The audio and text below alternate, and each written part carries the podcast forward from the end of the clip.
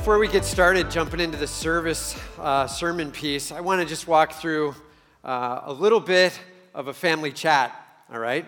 Just talk a little bit about what we got coming up in the next couple of weeks and let you know some things going on. So, uh, did you know that in two weeks it's Easter? Can you believe that, man? April 1st is going to be Easter Sunday, and uh, so super fired up about that. We got a huge celebration going on on Easter Sunday morning, and uh, I've got the ushers coming forward. They're going to come down, and we're going to pass some invites out, okay? So this is for every single person to take one, right? Who's taking one? Okay, every single person take a pack. And so there's actually two invites rubber banded together. If you're like, dude, this isn't even the beginning of how many people I'm going to invite. Don't worry about it. We've got more invites on the way out. You can pick some up from the ushers on your way uh, out the door at the end of the services, all right? But make sure that every single person takes a pack of invites, okay? So as that's now going down the rows, uh, now let's talk a little bit about how we invite, all right? So this is what we do not say. Everybody say not. Hey, you want to come to church with me? Like, don't say that, right? You have no idea what their meaning of church is. You have no idea what that means to them when you bring a low level of energy and then you use words that they might have other definitions for. You probably lost them right at that invite. So I'll just tell you this. Here's a little bit of a, uh, a what to say, all right? Great little suggestion. Man, we have a huge Easter celebration going on. We would love to have you join us. Are you hearing that? We have a huge Easter celebration going on. It's an Easter celebration. Everybody say those two words Easter celebration. Make sure you get that going on, all right? And uh, we do have that April 1st. And then, just so you know, we also have a Good Friday service coming up the two days before that, right? Good Friday is that Friday night. And there's an invite. This invite actually covers both of those. So the Good Friday service times are in here. The uh, Sunday service times are the standard times 9, 11, and 4:30. Okay, and so we're going to have services at all three of those. We're continuing all three services for Easter Sunday. So my first and biggest request: make sure you invite with some energy and some excitement and some passion, and you make it clear that this thing is a giant celebration. All right, that's a huge deal.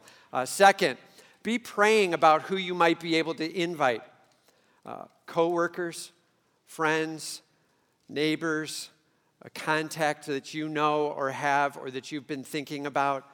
Maybe you don't know right now, and you're like, Lord, please put on my mind someone that I could invite, okay? And be praying through that. Uh, here's what we don't want. Let's not go find people that are all fired up about their church. They're at a great place, they're worshiping and celebrating God, and we're trying to pull them away from that. Uh, everybody say, not that right? But we're going after people who maybe don't have a church home or they're looking to find a place to celebrate on Easter Sunday, and you're giving them a basic invite. So it just goes down something like, man, if you don't have a place to worship, we would love to have you join us. We have a huge Easter celebration going on, and uh, inviting them out to this place that God might get the glory, all right? Prayerful.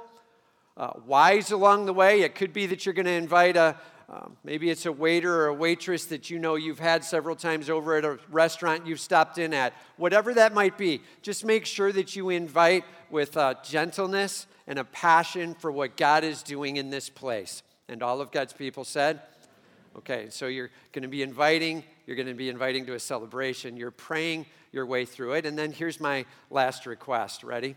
Uh, so the nine o'clock service packs out.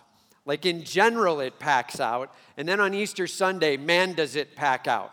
Like uh, we have this whole room filled. We end up putting another couple, about 150 chairs more in here and fill all those as well. And then we also fill the 309. So it is full, full, full. So if you've got an opportunity to bring some friends and family to the 11 o'clock or the 4:30, I would love to see you there.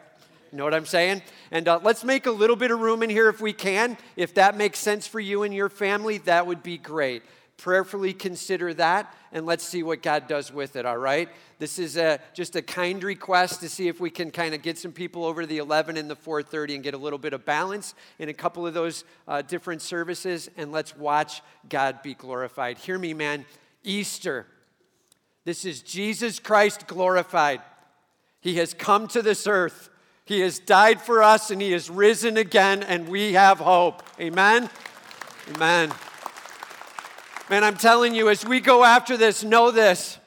May God get all the glory. We will be lifting Him up with all we've got. You can count on that. So you do the inviting. We'll be leading the charge on worshiping and celebrating Him. May God truly be celebrated. And all of God's people said, All right, good deal. That said, man, we are in a sermon series here called Satisfied.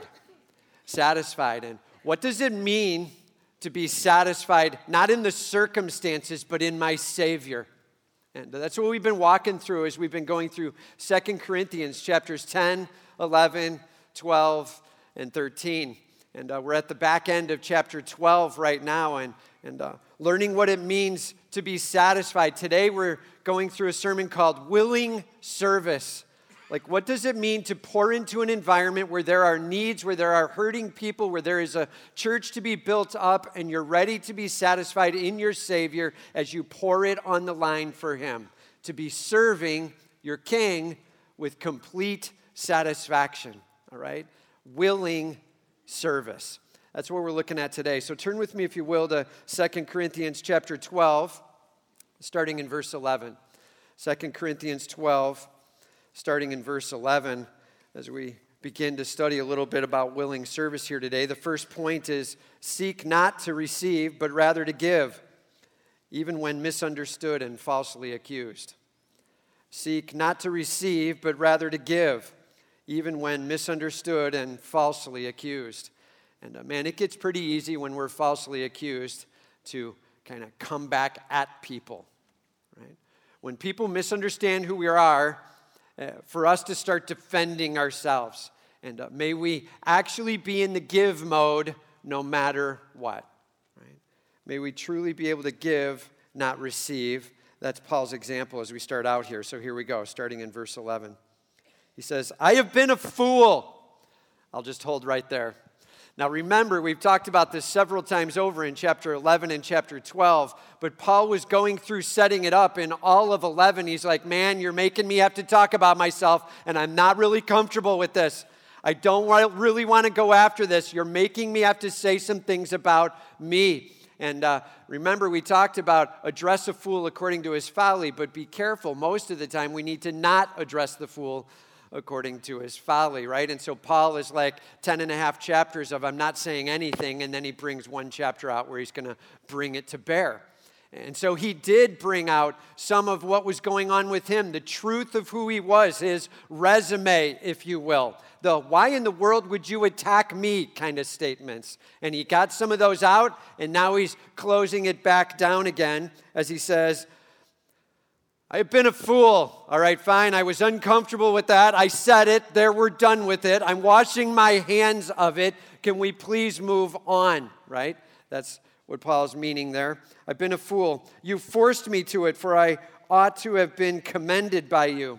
Man, as I walked into your church and I helped plant the church and I helped celebrate who Jesus Christ was, as I lifted up the greatness of our God, as I helped pour into your lives and people were saved well, it would have been nice if people would have been like, yeah, that Paul, he's a stand up guy. I take his back. That's what he's saying. It would have been nice if you'd had my back, if you'd have commended me. That means basically show that you're with me, right? Uh, but that's not what happened. In fact, they did the opposite. They started hanging with the guys who declared that they were so much better than Paul. Paul would call them super apostles, right? And uh, that was his sarcastic term. Got to make sure whenever you say that, hands are in the air, right? Super apostles. And uh, he's like, Yeah, great. You're like all that. You're really special. And, and uh, man, it would have been nice if you'd have had my back along the way. And because you didn't, I had to bring a little bit of resume. May we please be done with that now. He says, For I was not at all inferior to these super apostles, right? Like I wasn't inferior at all to these guys who like so had it going on. The guys who thought that they could tell an apostle that he was wrong and done. The guys who thought that they could take over a church and these super apostles who thought they had it going on. Yeah, I'm not at all inferior to them. Ready? Even though I am nothing. Paul over and over again, even when he has to bring up what's going on well in his life, he's going to come back to the humility statement. Look, it isn't about my greatness, it's about my God's greatness. And uh, no, those guys don't have more on the ball than me, but man, I'm nothing. Please, this isn't about my greatness, this is about my God's greatness.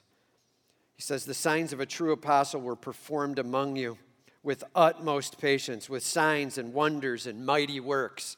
He means by him.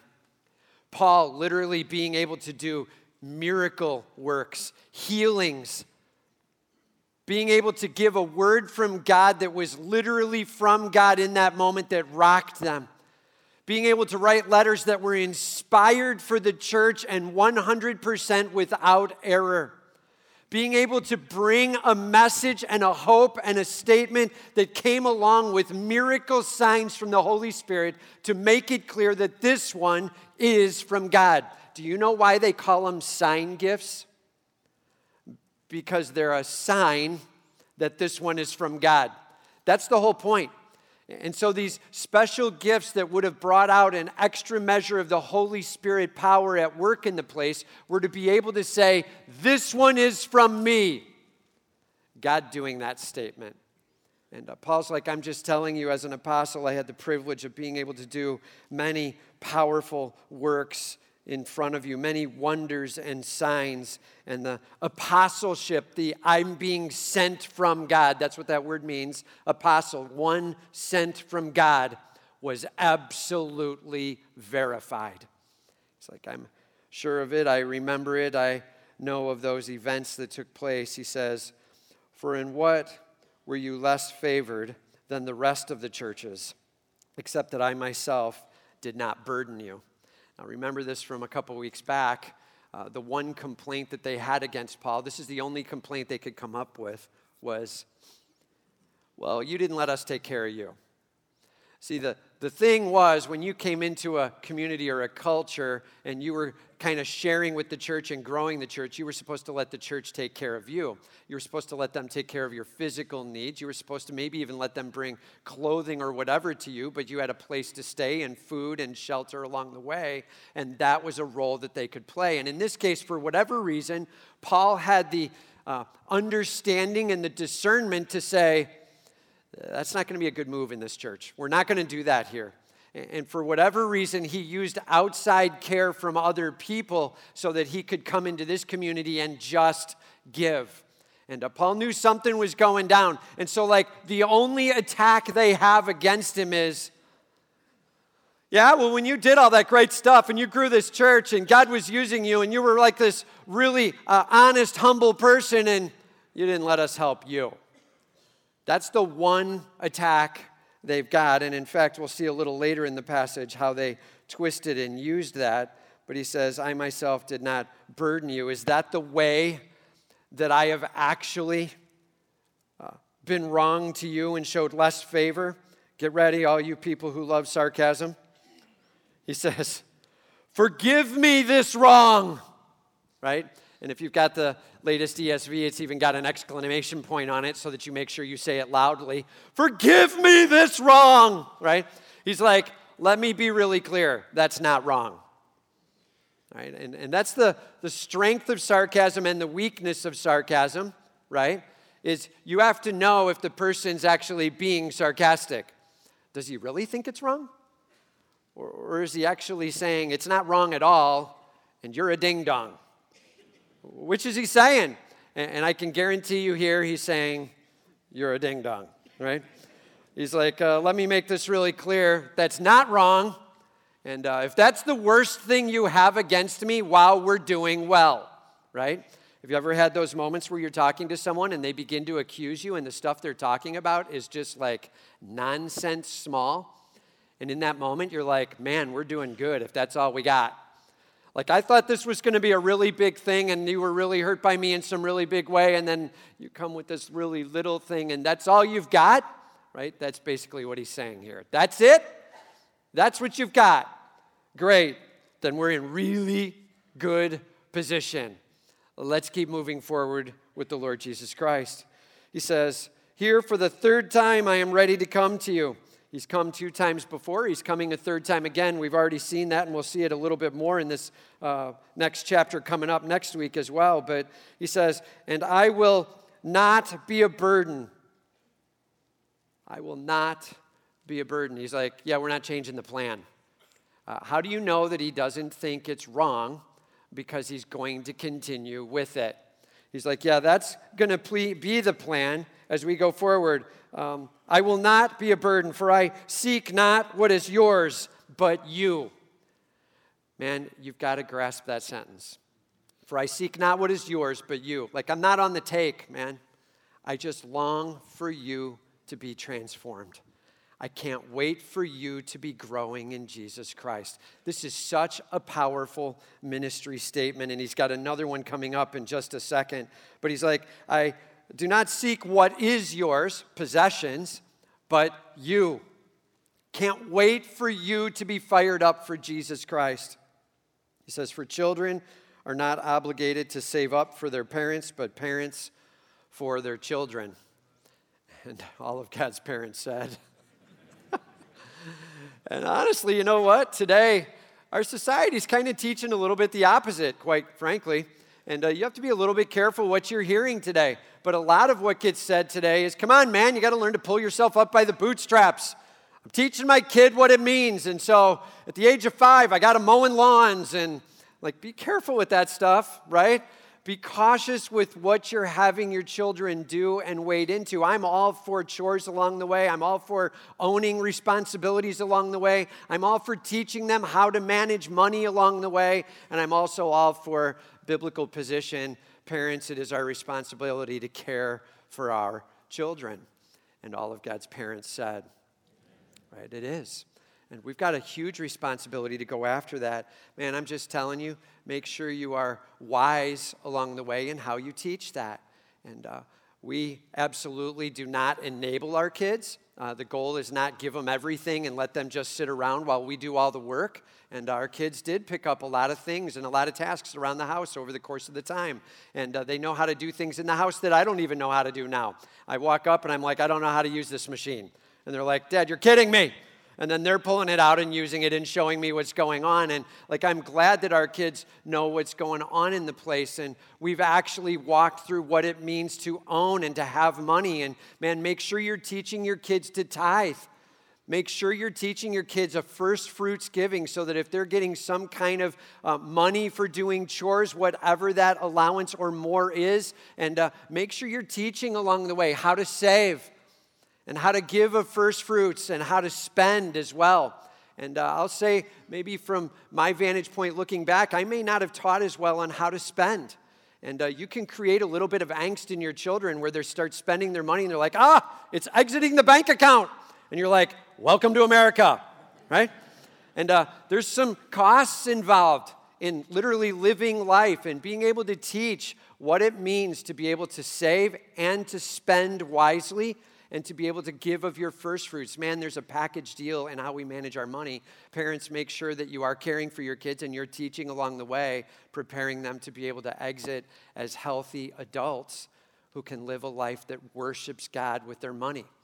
And all of God's parents said, it's a huge deal, man. Make sure you're thinking along the journey there, all right? And Paul's like, just so we're super clear, I'm talking about parents because I feel like I'm your parent right? He's like, I feel absolutely like I'm your dad, and it is my responsibility to care for you. So he says right after it there, um, I will most gladly spend and be spent for your souls.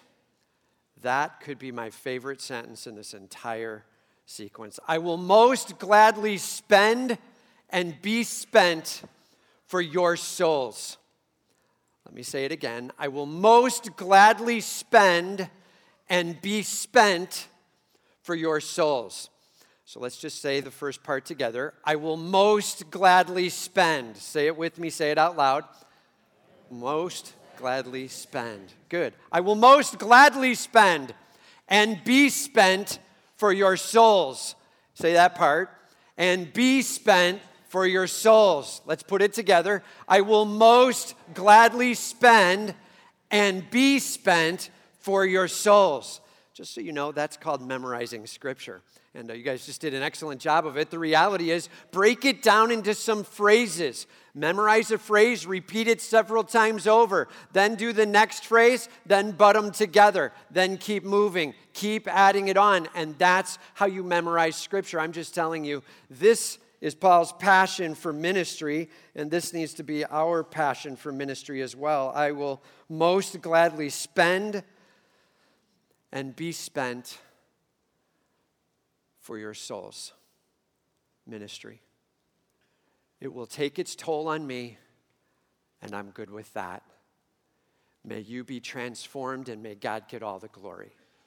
Your souls transformed, God glorified, then I'm spending the right way. That's where I'm at. And man, I'm telling you, this passion for ministry, if you are in this church and if you are ministering in this church, if you're uh, in some small way touching lives within a, a workplace environment around here as you do ministry, maybe you're even up at Impact Group Leader and you're managing groups of adults and families, and maybe you're on some higher level even than that as deacon or elder, or maybe you're even pastor. And man, I'm telling you, this is the passion cry for ministry. I will gladly spend and be spent for your souls. May God be glorified. See, it's easy to say, I will gladly spend and be spent for your appreciation. I want you to like me. And uh, that's a bad, everybody say that's a terrible plan.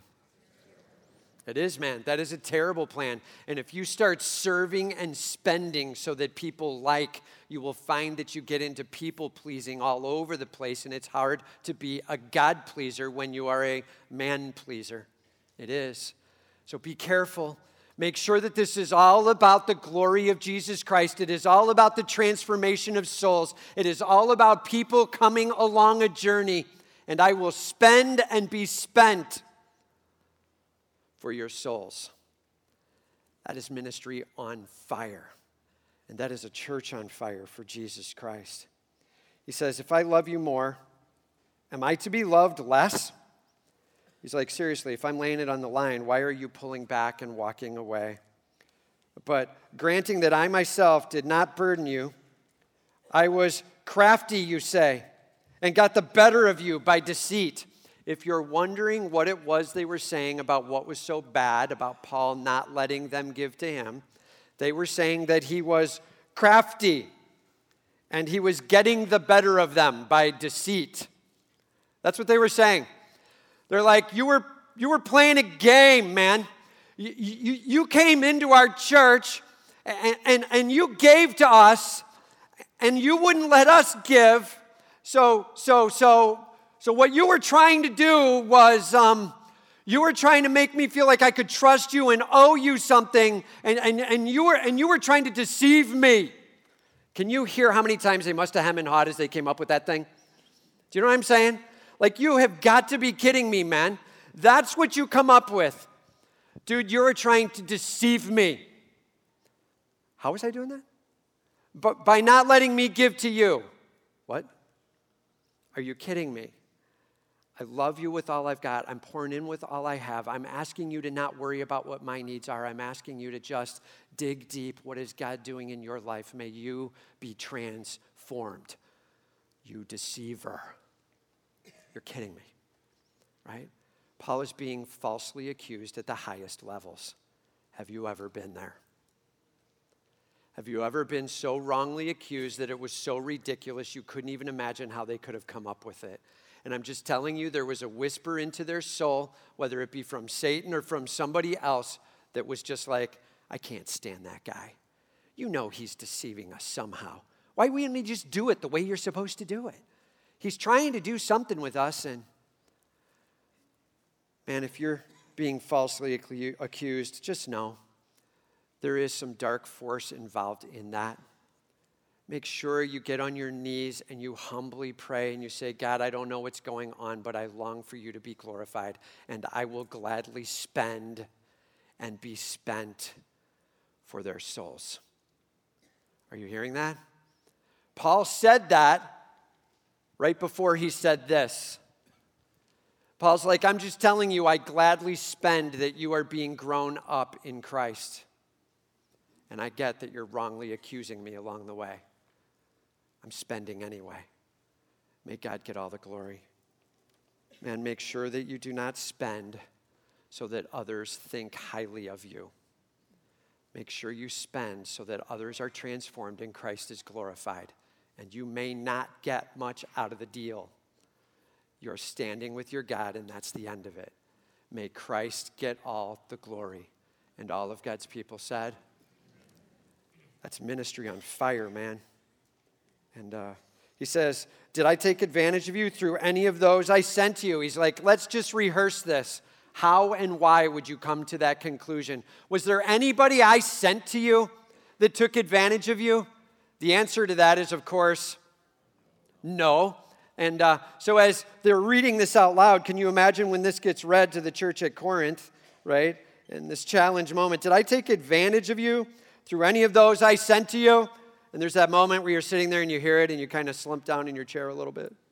Or you're like, oh, I so don't like hearing this. It's getting uncomfortable, right? As you slide down a little further, he's like, I urged Titus to go and sent the brother with him. And did Titus take advantage of you? And the answer is uh, no.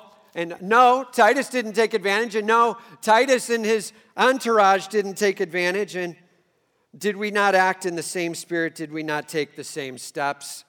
Paul's like, come on, man. You're good with Titus. You're not good with me. That doesn't even make sense. We've done the exact same things. Be good with me, man. I'm not trying to deceive you. I'm not trying to be somehow crafty and creative. I'm telling you this I spend and I'm gladly spent for your souls. That's where I stand. It's very simple. Paul's simple position I will give even when they're mistreating along the way. I'm going to be fired up and I can't wait for God to be glorified. And the role that I take here is not for people to come around and pat me on the back and me to be liked. My goal is them transformed and Christ glorified. May God do an amazing work. Now that's a church on fire. And all of God's people said, and that's huge. We got to grasp that with all we've got.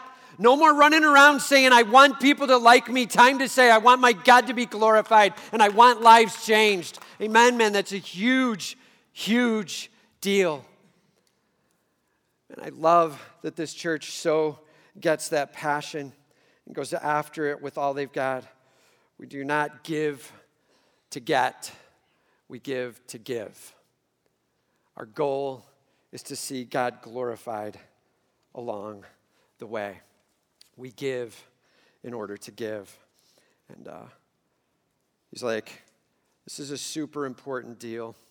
As you piece together what Paul has done here and said here, as he's like, I want to make it clear that I'm not being crafty and creative, and look at what you've said and done. And is that true in Titus? And package all this together. Here's one statement I want to make for you.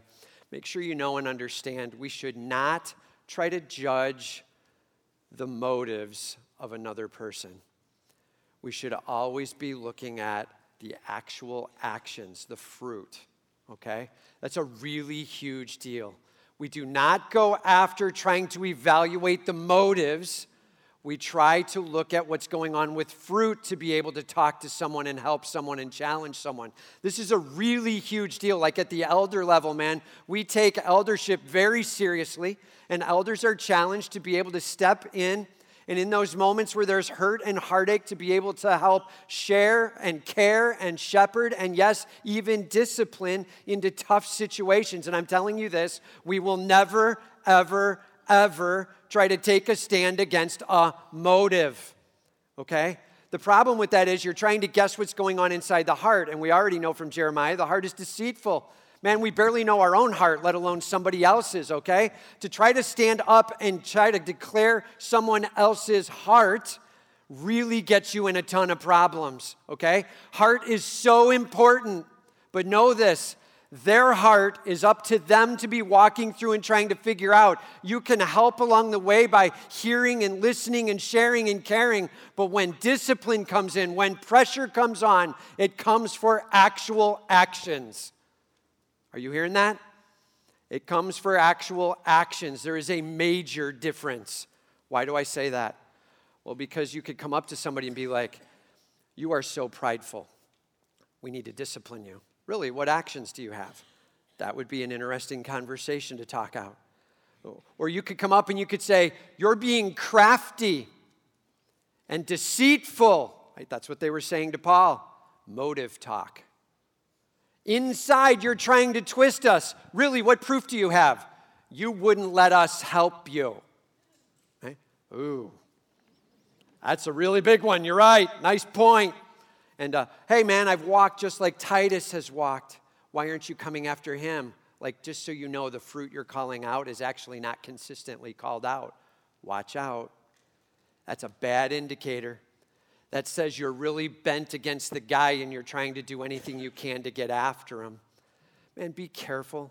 Don't call out the motives. And I'll just say this let's back the truck up and go family. Hey, parents, be careful about calling out the motives of your kids if you see them going after certain actions that are actually in and of themselves very uh, upstanding actions, but you think they're trying to deceive you, trust me, it'll come out in a little bit. Hang on. Right? Walk through very carefully. Be wise to what's going on. Address the fruit that needs to be addressed. Be careful about throwing dispersion at the motive. I'm telling you, it often gets you up a really bad path. And now you have to try to justify, and you'll often end up with bad points along the way. I, I just, I just see it in you, okay? Those are really bad mo- moments of talk. So make sure that you are conversing about fruit, not motive. And all of God's people said, okay, that's a huge deal. And uh, trust me, the motives will come out in the fruit. Just hang on, be patient, and be wise as you see it. We address the fruit. Scripture even says that. Just a couple weeks back here in Second Corinthians, we were talking about knowing the wolf by knowing their fruit. And that's a huge deal. Make sure we grasp that. All right. Financial Peace University. Uh, we've had that going on for the last number of weeks around here. And man, we've had 60 plus people just pouring in here on Wednesday nights and going after it, getting fired up about Jesus Christ and fired up about their worship and fired up about what their budgets can look like to celebrate Him. And uh, we've had a number of people trying to kind of restructure things in their lives, coming up with new budgets, figuring out what it is to give of their first fruits, and being able to get rid of some debt, and, and really all the way around trying to reduce some of the management of money that maybe needed to go and being able to add in the management of money that worships our living God. Please hear me. Making adjustments financially in your life can be massively worshipful. And being able to do that in a way where you're making much of Jesus Christ is a huge deal. And we've got a number of families that have been going after that. I love being able to hear the stories of the people that are getting extremely excited about getting some debts paid down and getting out of some tough circumstances and getting some budgets that make more sense for what God is giving them. Man, do not live beyond what God is giving you, live in the means that God is giving you. Make sure you spend according to what God has given you. And, and so much of that coming to play as these guys make wise sense out of what they're spending and where they're spending it. Just so you know, Paul was doing the exact same thing when he said, I will gladly spend and be spent for your souls. Man, I'm telling you, Paul was like, I'm telling you, I'm doing a little bit of budget planning right now and, and my excitement and my fervor for what's going to be accomplished here and the greatness of God and the glory of Jesus Christ and lives transformed. Now, that I'm willing to spend into. And budget will show it. I'm in with this plan. May God get all the glory. Man, have you made decisions in your life financially about how you will spend that God might get all the glory? Have you made decisions with your time? About how you will spend, that God might get all the glory? Have you made decisions with your sacrifice that God might get all the glory. Make sure you are ready to give in order to give, not give in order to get. Okay? Simply put, how are you doing? How are you doing on your spending and your willingness and your valuing? And if you are not in a spot where you are serving the Lord and Lord Jesus Christ with all you've got, and let's get you to that.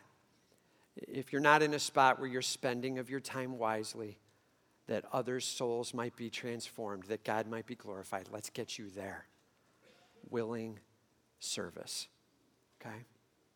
That's number one. Number two, always, always act knowing that God is your witness. Have a goal of encouraging, but recognize the need to call out sin, all for God's glory. Always act knowing that God is your witness. Have a goal of encouraging, but recognize the need to call out sin, all for God's glory. Yes, being gentle. Yes, being encouraging. Yes, being willing to speak to the hard talk, right? Okay, here we go. He says, Have you been thinking all along that we have been defending ourselves to you? Do you feel like you've just kind of leaned in on the middle of a conversation, like you're at one of those restaurants where the tables are too close together? You know what I'm saying? And as you're talking with your spouse, you're hearing everything going on right next to you. And, and you're like, I so want a table change right now. You know what I mean? As you can hear all the little details of what they're frustrated with. And I've told you before, but we had a, an anniversary date, my wife and I did one time where we were at a, a restaurant like that. And the dude's name across from us was Stephen. And we'll never forget it. Stephen, do you understand? Stephen, not Stephen. Do you understand? Stephen. He must have said, there was a point where I wanted to lean over and go, Stephen, you need to listen up, bro. you know what I'm saying? Like, we are really close. I could have reached my elbow out and touched her. We're that close. She knew a foreign language, so there was a lot of times where she'd say, Stephen, and then foreign language it. Like, I don't know what happened, bro, but it just went bad. you just got foreign language. That means she's hiding something. And she's been willing to reveal all the rest of this, right? And uh, that's some of what's going on here, man. And uh, Paul's like, he's revealing out what's going on, and we're getting to sit in from the table next to it. And we're seeing and hearing what's happening. And he's like, Do you seriously think that we were trying to defend ourselves? And that has not been the goal. The goal has been that you would understand who I am in Jesus Christ as an apostle, that you would understand what he's doing in this church, that you would grasp what God is doing in your life, that you would grasp these super apostles that need to be pushed away, and that you would literally start to follow Christ with all you've got. Man, we have not been defending ourselves. Just so you know, that's a terrible plan and in the home, husbands and wives, be careful with that whole defend yourself thing. It doesn't get the, the work done. And it's easy to get into. Why would you think that about me? What would you say that for? And whatever words we start to use, make sure you start to share from a just sincerely, here's where I'm at. And I love you like crazy, and I want to see this worked out. Not defending yourself. And uh, he says, It is in the sight of God that we have been speaking in Christ and all for your upbuilding, beloved. It's in the sight of God and speaking in Christ, all for your upbuilding. There's a word we don't use very often, right? Upbuilding. It literally means for taking care of you and building up and forward in strength and power. He's like, I love you, and it's all been for your benefit. May Jesus Christ get the glory, and may you truly be lifted up. Can I just tell you? There are a couple of words that have been used uh, in the church domain as of late, not our church, but out there. You hear it a lot now. The word is legacy. Are you building a legacy? I'm just going to say this. I've thought this out pretty well. I'm willing to actually be told I'm wrong, but I'm telling you this I can't stand that whole term. I'm trying to build a legacy really tends to turn all my work into what kind of attention do I get. And I got a major problem with that, man. It isn't about my name and my fame. I want the legacy to be Jesus Christ. And man, when I'm gone from this earth, I am happy as a lark that the place I was serving still worships Christ with all they've got. Couldn't care less where I'm at and what my name is doing. Man, I'm telling you, going for legacy means you will try to manipulate for attention. You will fight for credit. You will long for people to recognize what you're doing. Please hear me. Do not go for legacy, go for worship. And you watch the difference in your life. It is a massive deal, man. And I'm telling you, there's a lot of books out there on it. I get that I'm contradicting a lot of teach right now, but I'm telling you this the teach to legacy is a subtle, insidious move that begins to get us looking at what kind of credit we're getting. Be cautious with that. It so feeds the soul of selfishness. Legacy. Down with legacy. Up with worship. May Jesus Christ get all the glory. All right? And, uh, all right. That said, if we're going to build the church up, what's it look like? Five things that we'll see in a healthy church, a God honoring church. Five things we'll see in a healthy church or a God honoring church. Number one, a humble spirit. Jesus Christ humbled himself and became a man, Philippians chapter 2. You will have the character of Christ, humble spirit. A true church on fire is going to be humble in all measures, not trying to get people to lift them up individually, but longing to see God Almighty lifted up. Humble in all they do, uh, willing to lay it down. Number two, sacrificial. A, a true church on fire will be sacrificial in all they've got, laying it down. And I'm telling you, if you get the humble, the sacrificial will roll. And if you don't get that, if it's prideful, then it doesn't become sacrificial, it becomes manipulative, right? It goes the other way. It becomes, I'm trying to do things to get you to, I want you to see that, and so you'll, it's manipulative along the way. Pride brings manipulation, humility brings sacrifice, laying it on the line that others might truly be lifted up and Christ might be glorified. I will gladly spend and be spent for your souls. A church on fire is humble. A church on fire is sacrificial. A church on fire is God empowered. That's number three God empowered. God moving in the place. Man, I love when the Holy Spirit is moving in the place. You look at last week as we were walking through what it means to walk through a time of pain and prayerfully come to our God. And we had people all over the place in every single service coming down.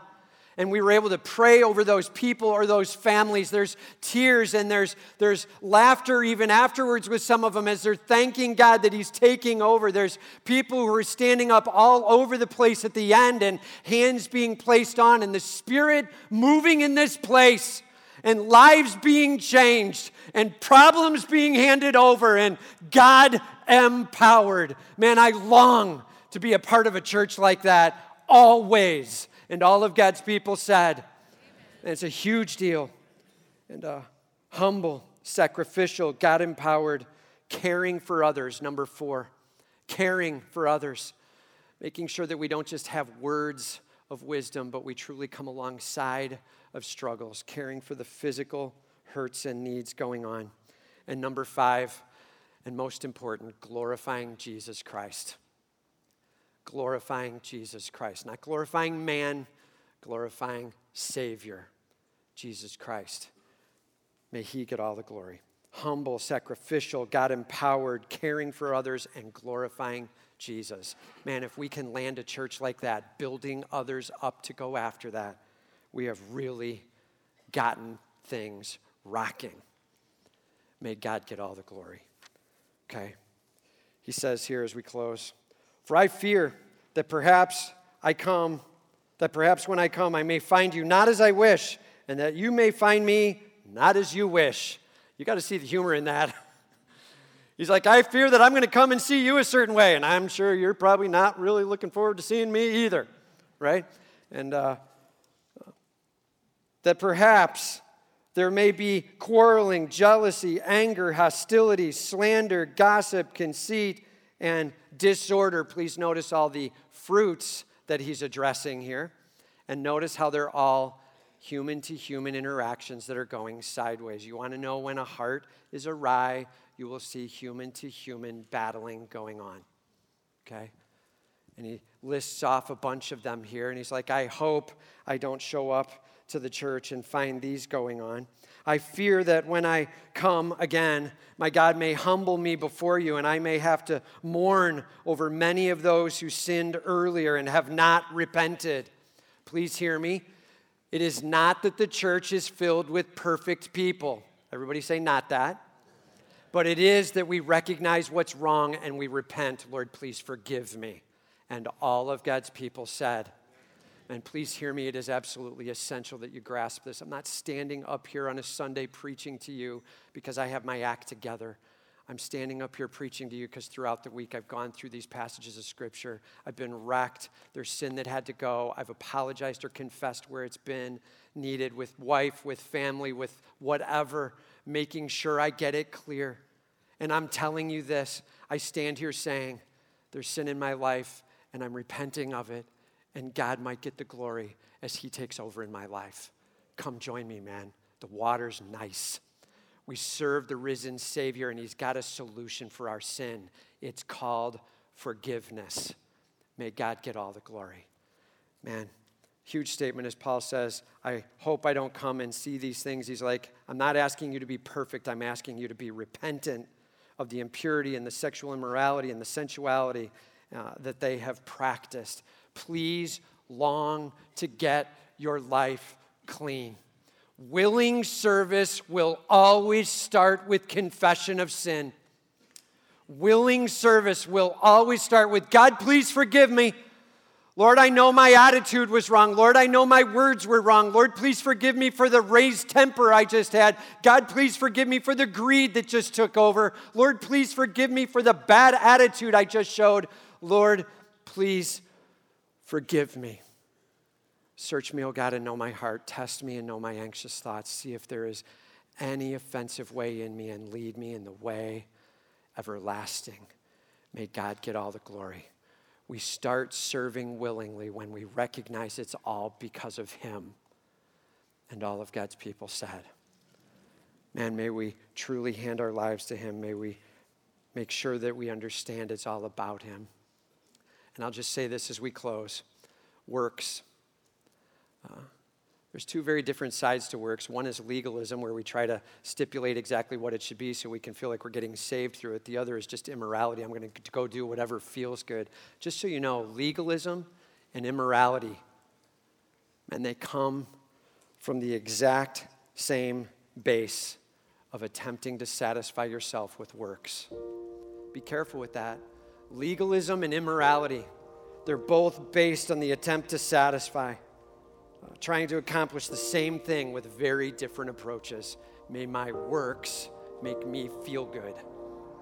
Satisfied is not found there. Lord God, may I confess my sin. May I lay myself before you. May I lay me down and may you get lifted up. I confess any sin and I long for you to do a work. Satisfaction is found in repentance, not in legalism, not in immorality, in repentance.